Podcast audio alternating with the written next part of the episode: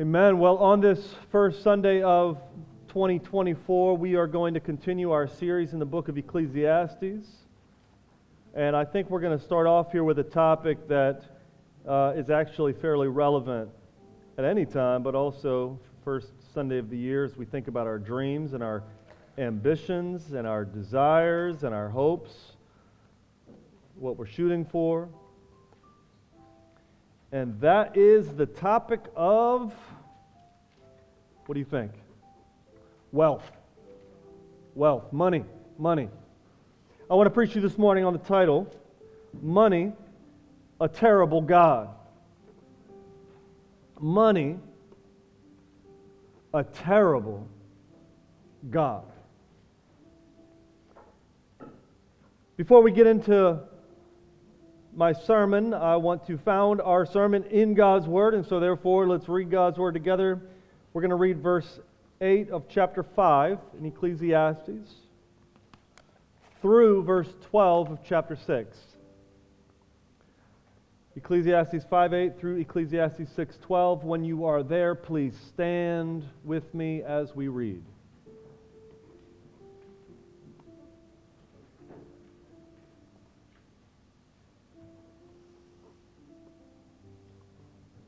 Ecclesiastes 5:8 through Ecclesiastes 6:12.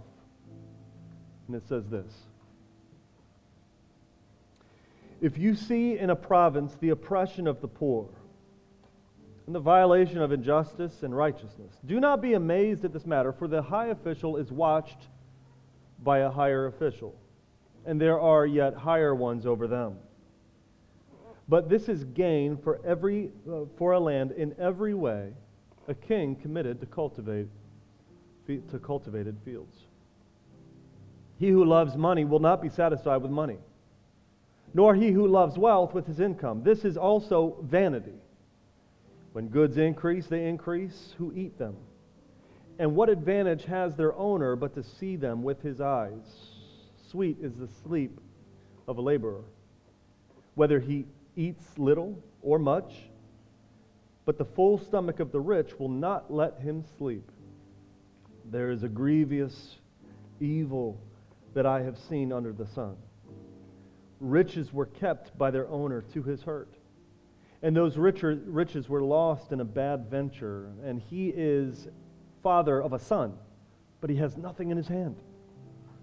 As he came from his mother's womb, he shall go again naked as he came and shall take nothing for his toil that he may carry away with his hand. This also is a grievous evil. Just as he came, he shall go. And what gain is there to him who toils for the wind? Moreover, all his days he eats in darkness, in much vexation and sickness and hunger.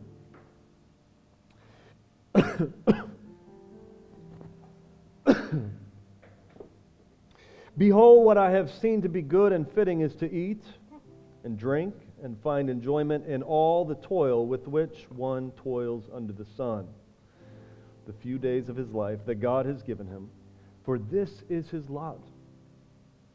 Everyone also to whom God has given wealth and possessions and power to enjoy them and to accept his lot and rejoice in his toil. This is the gift of God. For he will not much remember the days of his life because God keeps him occupied with joy in his heart.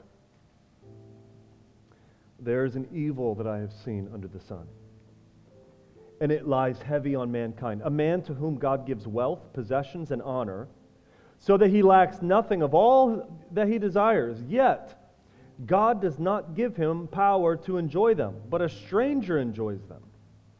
This is vanity. It is a grievous evil. If a man fathers a hundred children and lives many years, so that the days of his years are many, but his soul is not satisfied with life's good things, and he also has no burial, I say that a stillborn child is better off than he. For it comes from vanity. It comes in vanity and goes in darkness. And in darkness its name is covered. Moreover, it has not seen, uh, it has not seen the sun or known anything, yet it finds rest rather than he. Even though he should, should live a thousand years twice over and enjoy no good, Do not all go to one place? All the toil of man is for his mouth, yet his appetite is not satisfied. For what advantage has the wise man over the fool? And what does the poor man have? Who knows how to conduct himself before the living? Better is the sight of the eyes than the wandering of the appetite. This also is vanity and a striving after the wind. Whatever has come to be has already been named, and it is known what man is, and that he is not able to dispute with one stronger than he. The more words, the more vanity. And what advantage? What is the advantage to man? For who knows what a good for who knows what is good for man while he lives the few days of his vain life, which he passes like a shadow? For who can tell a man what will be after him under the sun? This is the Word of God, and I'm going to preach, Lord willing, on this passage, and I'm titling this sermon, Money, a Terrible God. Would you pray again with me one more time? Father, we ask that you help us as we study this text. Help me to speak your truths, not merely my ideas, that you would open our hearts and shape us and fashion us according to the likeness of Jesus. It's in Jesus' name we pray. Amen.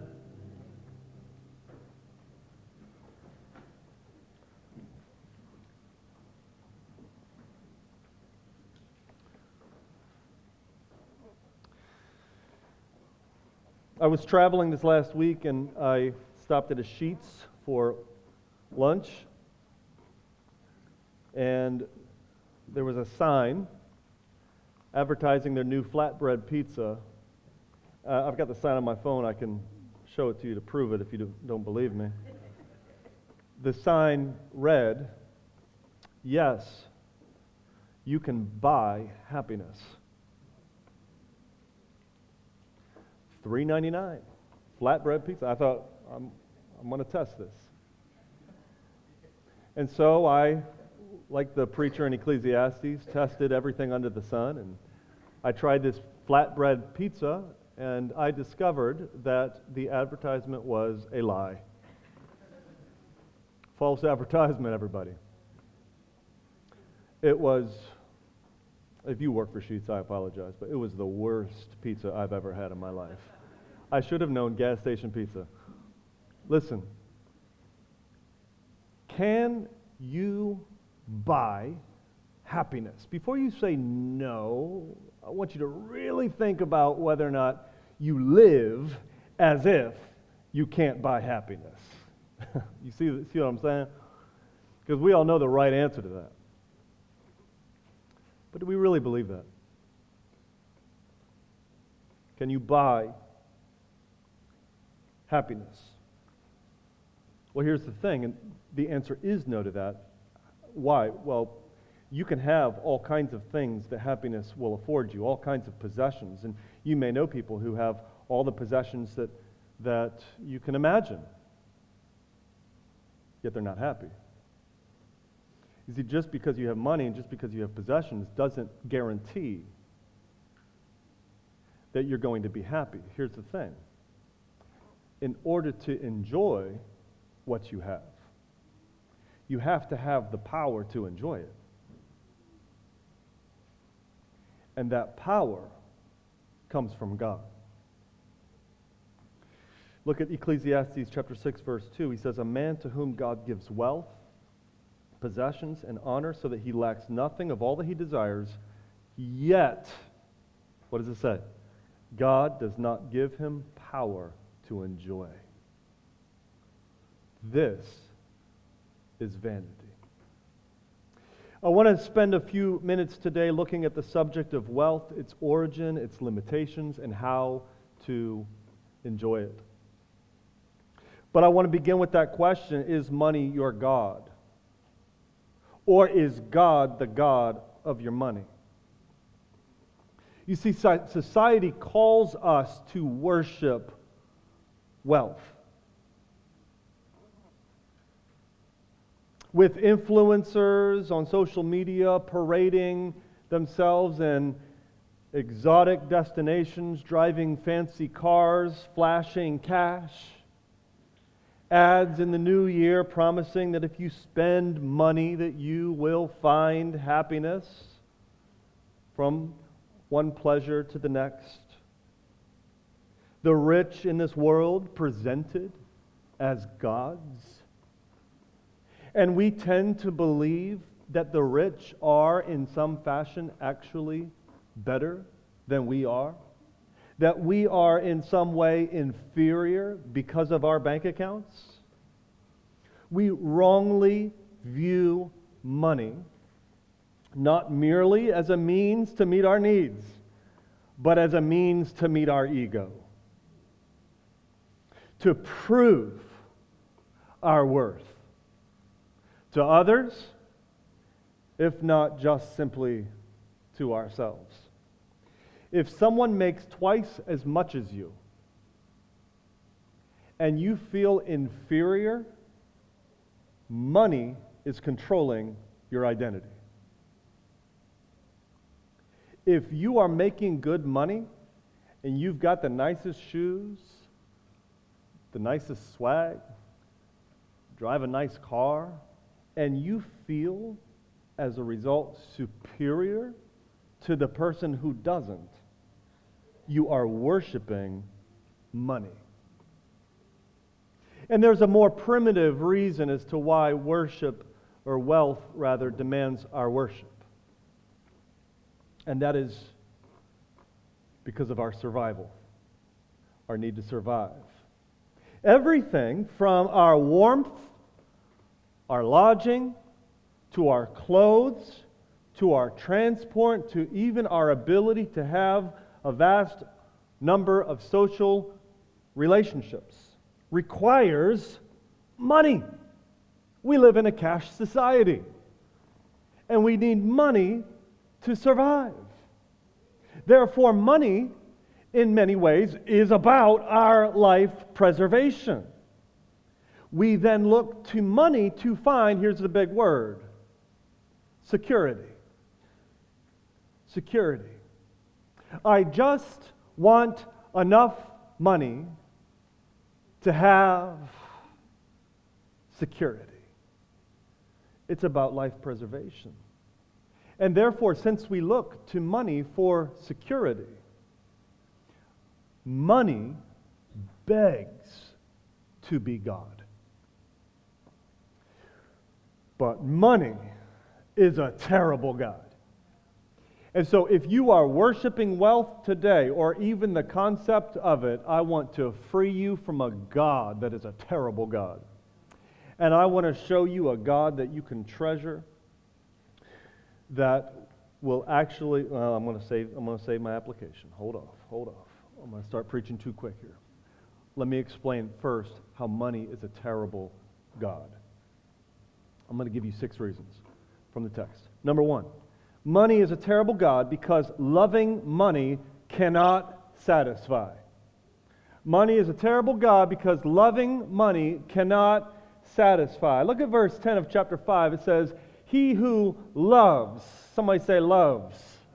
He who loves money will not be satisfied with money, for nor he who, what's the word? Loves wealth with his income. This also is vanity. Love. That word love is the key word there, meaning a Christian can certainly be satisfied with the amount of money that they have. But if you love money, see the difference? all through the Bible, through the New Testament, is a common theme do not love money. The love of money is the root of all evil. To love money is to cherish it. To love money is to see money or the ability to acquire money as supreme. Like Gollum in The Lord of the Rings my precious. And what happens is he becomes consumed by it. Lo- uh, money, the love of money, the all consuming dollar. And it transforms who you actually are. It becomes my precious that I need, and I find my identity and my worth and everything I am in this money. When you love money, you trust money. When you love money, you find your worth in money. When you love money, you find your security in money. When you love money, money becomes an obsession, and it's a God that will never satisfy. He who loves money will not be satisfied with money. The same theme is repeated in chapter 6, verses 7 through 9. He repeats this theme in terms of the wise man or the fool. Is there any difference, he says, between the wise and the fool? They each, in various ways, toil for money, but he says it's all vanity. The poor man, he says, lives a better life than the foolish rich man, yet he doesn't get paid for it. Whereas the rich gets everything that they need, yet they're never satisfied with it. Look at verse 6, uh, chapter 6, verse 7. He says, All the toil of man is for his mouth. He's working for his mouth. He's working to satisfy what he desires and longs and craves. Yet it says his appetite is not satisfied. It does not satisfy his appetite. There's something about the God of money which says more, more, more. It is a myth that you can arrive at some kind of salary while you love money and be comfortable. Because I hear that all the time. You know, people that love money. They're chasing the dollar. They're working constantly. They're just trying to make more and more and more. All they can do is see money. And you know what they always say to me? I just, I just want to be comfortable. Sorry, I just had something floating in my face. They say, I just want to be comfortable. That's a myth. If you love money, you can never be comfortable with money. There is an inner need that we have for security and identity, and you can never get enough money to comfort that inner need of security and identity. Are you with me? The actor Jim Carrey, who certainly arrived at wonderful amounts of success, who has dealt with depression once said this. He says, I think everybody should get rich and famous and do everything they ever dreamed of so that they can see that it's not the answer. Well, what is the answer? Let's continue on. Number two, money is a terrible God because money increases your problems. So instead of taking away your problems, money actually increases problems. Look at verse 11. And before I read it, let me just say this really quick money can solve some problems. The most vulnerable in our society, the most vulnerable in our church, can actually have some problems in their life that can be solved with some money. Money can solve some problems of, like, I don't have any food to eat today. Money can solve some problems of BG&E's cutting off my, my, my electricity and I'm going to be cold. There, there are problems that money can solve, yet, don't believe that the increase of money or wealth means that we have no problems. It brings its own problems with it.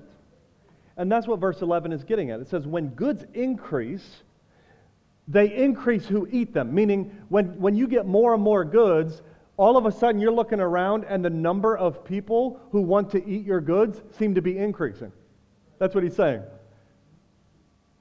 And what advantage has their owner? Me. But just to see them with their eyes as they're going to everybody else. That's what he's saying. Now, this proverb would have rang true with Rosa Grayson, who won the state lottery and had so many people banging on her door, trying to sneak around, trying to get at her money. She said that she had to hide her money in her apartment, and it was the first time in her life she ever felt anxiety.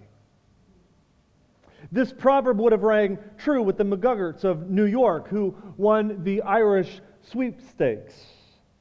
They, prior to becoming wealthy, they were a happy family. Pop was a steam fitter. Johnny worked on the docks. Tim was in school. And everything changed when they won the sweepstakes. They split the money And a year later, the boys weren't speaking with their father. John was spending all of his money racing horses. Tim was spending all of his money chasing women. Uh, the mother was accusing Pop of hiding things. It destroyed their family. The mother said, This is the devil's own money. A happy, poor family wrecked by cash. As Biggie said, more money, more problems. It's true. Verse 11 those who eat them, the number increases. Money suckers, more dependence, people trying to get things from you, people who, I would put it like this people who love you only because of what you can give them, not because of who you are. You know, some wealthy, famous people don't even know who their friends are. And this ends with divisions and drama and loss. And some, I've seen this in our own neighborhood with lead, lead poisoning lawsuits that have been won. Like uh, in our neighborhood, I'm talking Druid Heights and Upton, we've had hundreds and thousands of dollars flow into this neighborhood from lead, lead suits. Where is it? Where is it? I'll tell you what, there's bodies because of it. I know a guy personally who took his lead money, bought a bunch of cars, tried to start a car business. A year later, he was dead because of transactions that didn't go well with his cars. Isn't that crazy? Money. Comes with its own problems. Number three, money is a terrible God because money increases worry. Verse 12, he says, Sweet is the sleep of a laborer, whether he eats little or much, but the full stomach of the rich will not let him sleep. Meaning, unlike the new worries of Rosa Grayson or the family dramas of the McGuggarts, he's saying the working class laborer sleeps well at night. Whether he eats a lot that day or whether he doesn't have much and he only eats a little bit, he is so tired from working that day. And his heart is so full of contributing to society in some small fashion that he has peace and he sleeps at night. Unlike the rich, who can't sleep because of his belly, meaning he has gorged himself, he's filled his belly. This, this could perhaps refer to health problems that are coming as a result of the way that he's eating or, or the way that he's not working or doing anything with his body. It could, it could possibly refer to uh, uh, uh, too much energy. You know, if you, I don't know if you felt this over the holidays, but you don't do anything all day and it's hard to sleep at night. You know, imagine if that was your life. Or perhaps he's worried. He can't sleep at night because, my, God, my, my goodness, the, the, the more increase, the more there is to worry about. The more you have, the more you worry. Does having more eliminate your worries? You see, this is like another myth. We think, man, if I just have more money and more things, I'll have less to worry about. And Ecclesiastes is like giving us a totally different perspective on this and saying, don't, don't, you know, don't think that, that having money is going to eliminate, it's going to be a whole new layer of worries, a whole new layer of anxieties. That's what he's saying. A positive application to this verse would be that of generosity and simplicity. Meaning, just because you might make an additional $10,000 in 2024, praise God for that if that's your situation. But don't think that your lifestyle must increase by $10,000. What can increase, and for, for some, you, you really do need to increase some things to live. Maybe you need to put away some for retirement, some savings, uh, maybe for a car or something like that. That's good. You know, use your money to meet your needs now. Use your money to save some. You know, meet with a financial advisor and put some away for retirement and, and save some to help meet your old version self. Uh, uh, uh, your needs. But here's the thing as money increases, it is not just an increase of our lifestyle, that's merely going to increase our worries, more things to worry about. The application would be this be generous. Seek to live simply. Seek to live within your means. Seek to meet your needs and live simply and generously. I love the, I wish I could give you his name, but he, he gave these gifts anonymously. But I can tell you about him. So when we were raising money for this building, we had one donor give $220,000. Now, do you think he lives a flashy lifestyle? I've known the guy for a while, and I didn't even know he had any money. He lives a simple lifestyle. Like he's regular. He's really very regular. And I met with him, and he was like, "Tell me, you know, tell me about the, the roof problem that you guys have." I was like, "Yeah, we still need to raise like hundred five thousand dollars to put a new roof on." Pulls out his personal checkbook. One zero five zero zero zero. I'm like, what? He calls me up a little later. Hey, how much do you guys still need to meet your goal? We need another 120,000. He was like, all right, I'll put a check in the mail tomorrow. $120,000 check shows up. He lives right. And here's the thing. As I've gotten to know him, what I've re- and I've talked to other guys, what I've realized is we're not the only church he does that for. Like he has done this for like a lot of my friends' churches. He, he just he acquires money because he's got a good job. He lives simply, and he just is generous. It's a good application here. How do we tell money, you don't own me? How do we tell money, you are not my God? How do we sleep at night? What better way to tell money that you do not control me by simply giving some of it away? And even if you don't make much money, there is a principle in the scriptures of setting aside a portion of your income for the work of God. And even if you only have a little, you can tell your money, You don't own me. And let me show you how. Let me, let me show you just how much you don't own me. I'm going to give you away. It does something to your heart. You worry less. You realize God is in control. All right, number four. Money is a terrible God because money slips away. Money slips away. Look at verse 13 and 14 of chapter 5. He says, There is a grievous evil that I've seen under the sun. Riches were kept by the owner to his hurt. And those riches were lost in a bad venture. He is the father of a son. Making things worse. He's got a dependent. There's, a, there's another, there's a child in the picture. There's someone else there. And this is a man who he started with nothing and he acquired so much. And then he had one bad business venture and lost everything. What a shame. And he's got nothing in his hand. Verse 15 As he came from his mother, mother's womb, he shall go again naked as he came, and shall take nothing for his toil that he may carry away in his hand. This also is a grievous evil just as he came, so shall he go. What gain is there to him who toils for the wind? Moreover, all his days he eats in darkness and in much vexation and sickness and anger. This preacher now is sharing a reason as to why money cannot satisfy. He's saying, look, money is a terrible God because it won't satisfy you, because it increases problems. Money's a terrible God because it increases your worries. Now he, he's giving us a reason.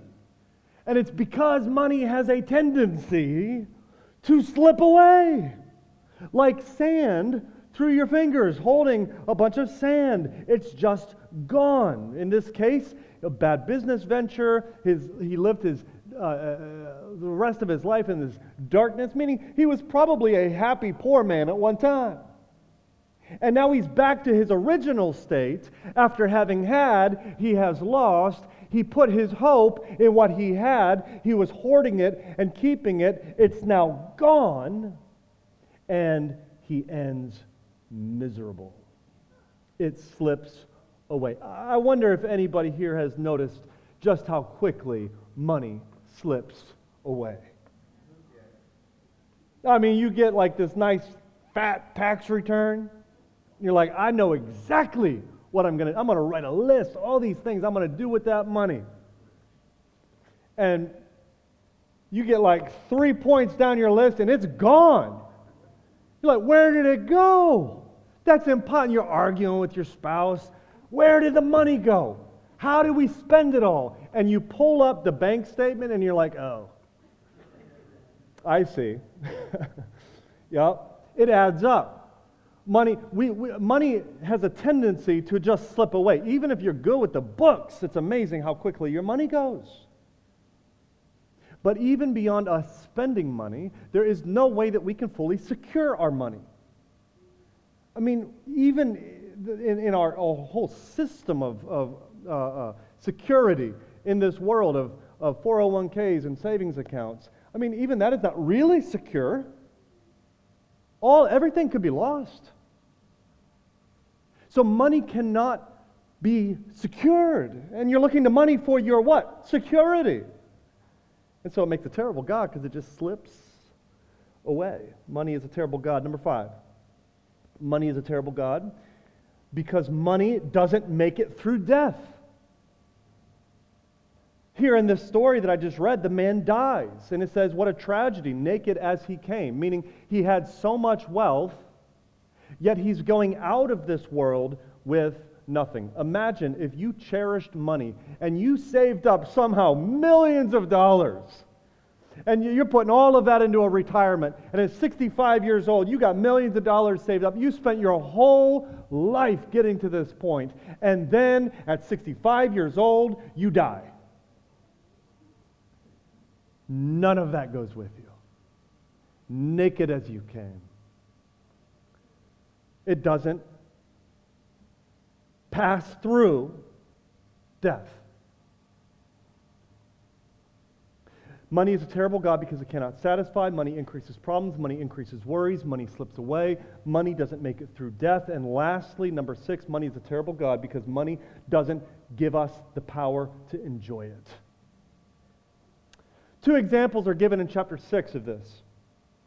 First example is in verse 1 and 3 of chapter 6 where a man has been given everything by God, and it says that he has no needs, he lacks nothing.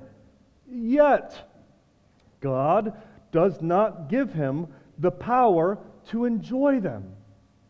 Yet a stranger enjoys them. Just as your new toy comes with batteries, you expected money to come with the ability to enjoy, enjoy it. But like a upset kid on Christmas morning who got a remote control car and unpacked it and was so excited, yet there were no batteries. Such is the case with money. We thought that just getting an extra dollar would somehow make me happy, but there were, was no power in the dollar to make me happy.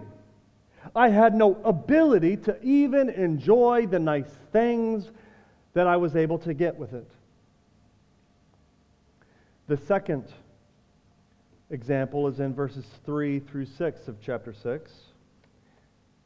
Here he says, you know, imagine there's a man, he's clearly using exaggerations here. There's a man who has 100 children, and he lives 2,000 years.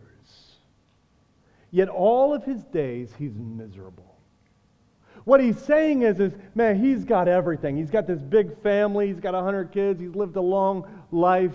Yet, by the end of his life, there's not even someone to bury him. He's been that miserable of a human being. He's saying he would have been better to have not been born at all. The stillborn baby at least has rest, he says. Verse 6, he says, even though he should live a, 2,000, uh, a thousand years twice, yet he enjoys no good. Family, what he's saying is this you could have all, but not an ounce of happiness.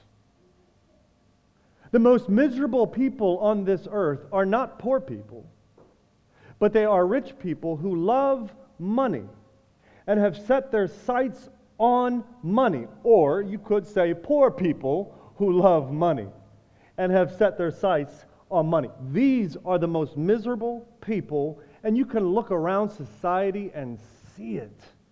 Like, I don't even have to convince you. you you've seen this with your own eyes. But maybe someone would argue against me, and they might say, No, Joel, this is ridiculous. I actually know plenty of godless, rich, happy people. And I would answer you and come back and say, Well, wait a second. Is their soul satisfied? Are they truly satisfied in what they have? Are they not in need of another thing to make them happy? Can they, here's the, here's the big question, can they lose it and still be preserved in their joy? Will their money be with them and help them on that day they stand before God? And so I put my heels in the sand and I say, No, I think I'm right. Money cannot provide satisfaction and happiness. While some may, even godless people, may have some ability to enjoy the, what they have, they are utterly unable to worship money and be truly happy because of the fear of loss, because of their envy of others, because of their desire for more. Yes, to all of that. But there is even a greater, more providential and spiritual dimension as to why people cannot be satisfied with money. And it is because God has not given them the power to enjoy. Even our ability to enjoy comes from God. This entire section, I'm just going to briefly hit this because we're almost out of time.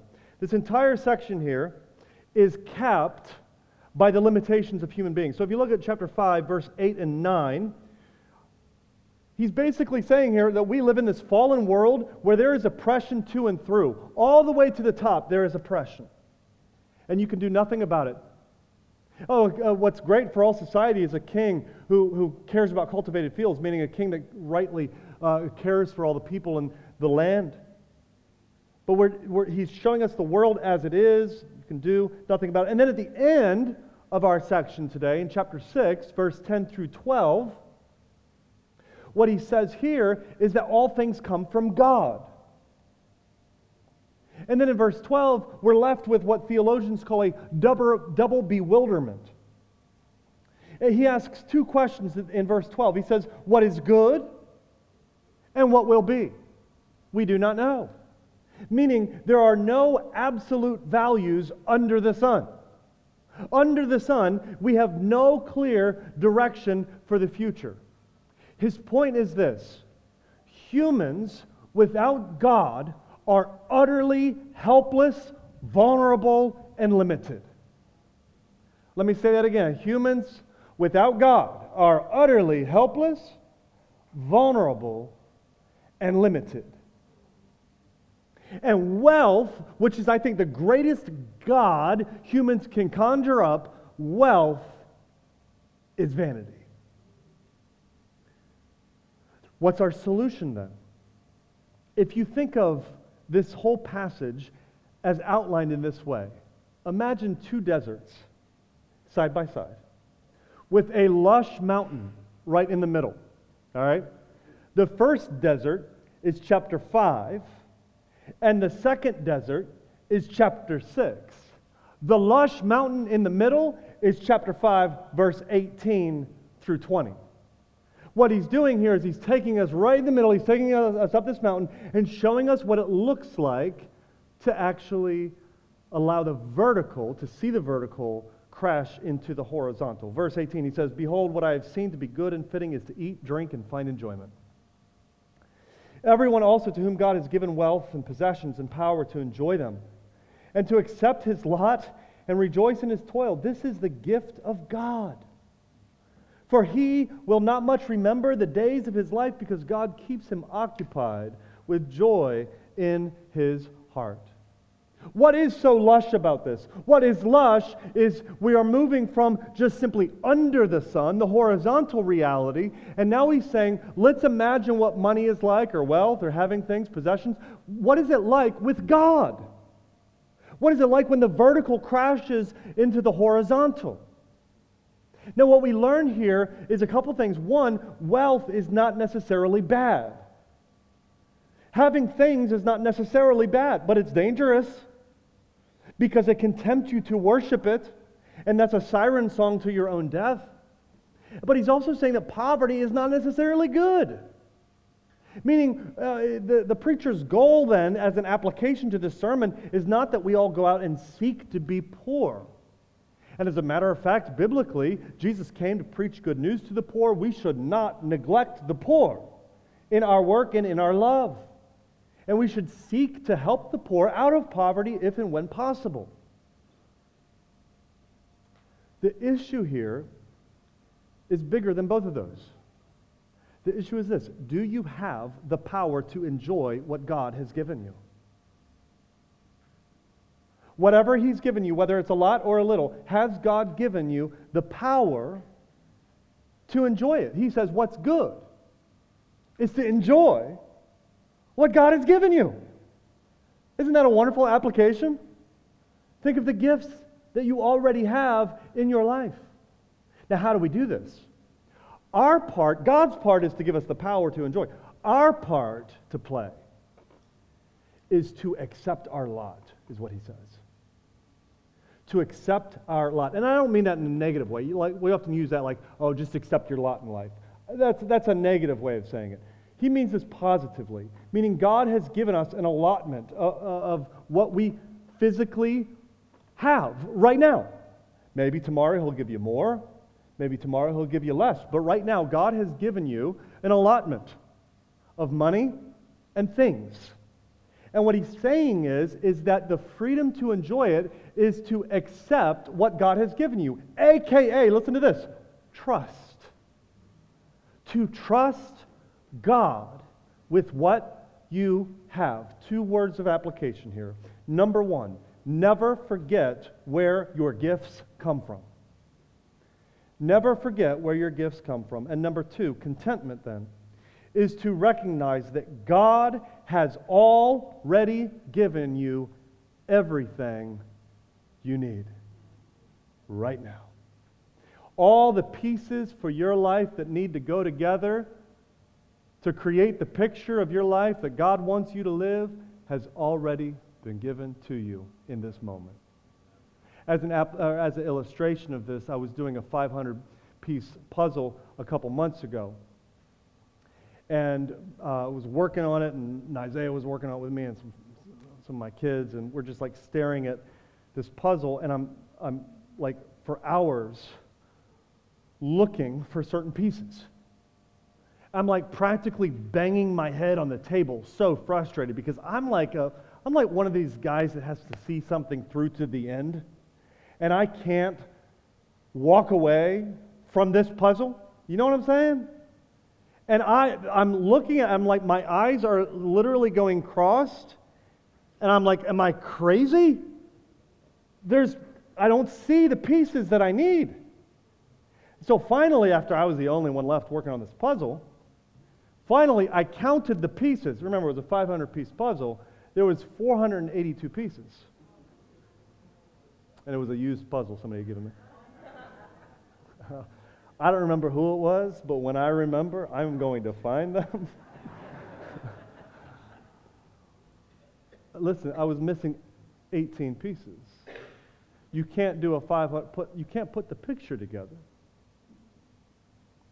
if you're missing 18 pieces. And here's what I want to say is that some of you are so frustrated because you have this picture of what you think your life should be. And you're banging your head against the table and you're discontent and you're angry and you're sad and you're depressed because you can't find the pieces to put the puzzle together. And what I'm telling you is that God hasn't given you the pieces. And as a result of you focusing on what you think this thing should look like, you can't actually enjoy the picture that God has given you. Don't you understand? It's about trusting God. It's about trusting God. It's about trusting that God has given me my pieces of life. God has given me my ability to live life. I just watched uh, Tubman, the Harriet Tubman movie, for the first time. I don't know why it took me so long to watch it. And one thing I thought of as I was watching this was that, you know, uh, Harriet Tubman loved her family to such a degree that she went back in to rescue her family members, right? Now, some of us want that kind of greatness. Some of us want to be a Harriet Tubman of our generation. And we are so focused on trying to be great that we are ignoring our families. Like, don't you understand that what made her great was understanding the moment that God had given her? She wasn't trying to be great, she was driven by love. And she was trusting God every step and every moment of the way. Does that make sense? I hope it does because that was an analogy that just popped in my head. My point is this we have to trust God with the time and the moments and the opportunities that we are given. And that's where happiness is. That's how we can enjoy what God has given us. That's how we can enjoy the life that God was given us. Oh, let us not become like Gomer, who was cheating on her husband Hosea. And she was sleeping in another man's house. And the picture we get in my sanctified imagination, as the preachers say, is that Hosea was peering in through the windows and looking at Gomer. And what he saw was that she was cold, lying on the floor with nothing and no food in the house. And so Hosea is leaving gifts on the doorstep. He's leaving her warm clothing and he's leaving her food. And then her lover goes to the door in the morning and he opens up the door and he picks these things up and he gives them to her. And she goes out into the streets and she says, Oh, look at what my lover has given me. He keeps me warm at night. He gives me food to eat. He even gives me oil for my face. And Hosea says, Does she not know that it was I who gave her these things? You see, we credit our lovers for the gifts that God has given us. We say, Oh, look at the happiness that my money has brought me. Look at the joy that these possessions have brought me. Look at what my work ethic gave me. Look at what my diligence gave me. Look at what my brain was able to produce and do for me and for others. And God says, They do not know that it was I who gave them these things. Look, most of the good in your life, literally, was outside of your control. Like, think about it. Where you're at in life, whatever you're happy with, most of that came totally outside of your control. It was an opportunity that you had, it was a mentor that you had that you were given, it was a job, it was a family that you were put into. It was an intellect, it was, a, it was an idea that came out of nowhere. You see?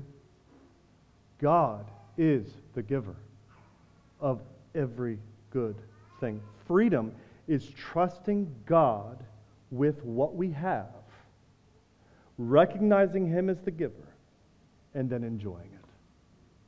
And, it, and here's the thing this is the big turn for us. Our treasure then is not the gift, but the giver. Are you with me? Our solution looks like rejoicing in verse 20. Verse 20 says, God keeps me occupied with joy in my heart. If you worship wealth, you will not find joy, but God keeps me occupied with joy in my heart. A rich man came to Jesus and asked him, What must I do to inherit eternal life? And Jesus said, Sell all of your riches and give it to the poor, and then come and follow me. You see, the issue with the rich man was that he was worshiping his wealth.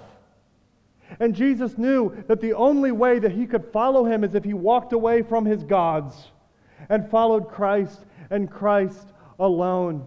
And the, the, the climax of the story then leads us to this question what will he do? Will he walk away from the worship of wealth and walk with Jesus? Or will he reject Jesus and keep all of the things of this world? And the text tells us that the man walked away with sorrow. He had everything. He had wealth. He had all of the possessions. He had every need met, and he was sad. And that was the lot of his life. I wonder if anyone knows that God is for your joy.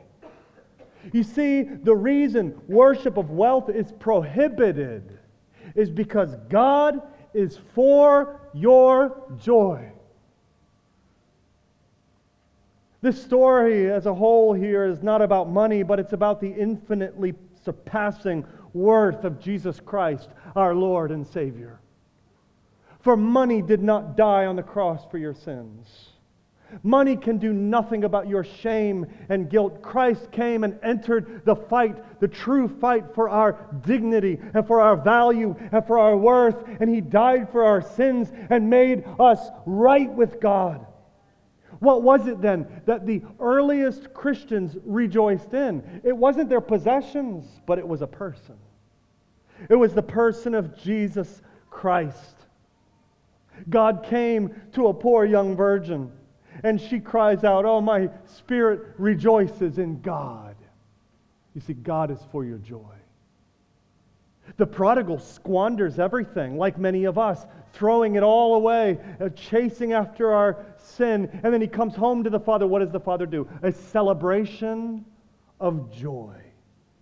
The return of the prodigal. God is for your joy. Somebody say, Amen because of Christ. Paul exhorts us in Philippians chapter 4. He says, Rejoice in the Lord always. And again I say, Rejoice. Peter puts it this way in 1 Peter chapter 1. He says, Even when you go through trials, even, even when you lose everything in this world, he says, we can rejoice with an indescribable joy. And why? It's because of the hope that we have in Jesus Christ. One day, Jesus is coming again. And Revelation chapter 19, verse 7 puts it like this Let us rejoice and be glad and give him glory, for the wedding of the Lamb has come. You see, what we are looking forward to is the, un- the union with our greatest treasure, and that is Jesus Christ. And that day is our greatest joy. Why? It's because Jesus is the pearl of great price. Jesus is the treasure in the field. Jesus is the image of the invisible God. Jesus is the Lamb without blemish. Jesus is the resurrection and the life. Jesus is the author and the finisher of our faith. Your money will end at your death, but Jesus broke through death. The richest today spend millions, if not billions, on research as to how they might extend their life just a few years. But the morning he rose from the dead, the grave opened forever. The Lamb conquered death. Oh, so money makes a terrible God. Money does not satisfy. Money increases problems. Money increases worry. Money slips away. Money doesn't make it through death. Money doesn't give me the power to enjoy life. Yet I have a God that satisfies. I have a God who takes care of my problems. I have a God who calms my worries. I have a God who never slips away. I have a God who conquered death. I have a God who will bring me through death. And I have a God who gives me all. Some trust in chariots, and some in horses. But we trust in the name of the Lord our God. In other words, some trust in money, some trust in wads of cash. Some trust in earthly possessions. But we, let me hear you say it, but we trust in the name of the Lord our God. Let's pray. Father, we thank you. We thank you, God, for Jesus Christ, our greatest treasure. God, point us to Jesus right now. Fill us with his love. Remind us of his grace. Transform us by the power of the Holy Spirit. In Jesus' name, amen.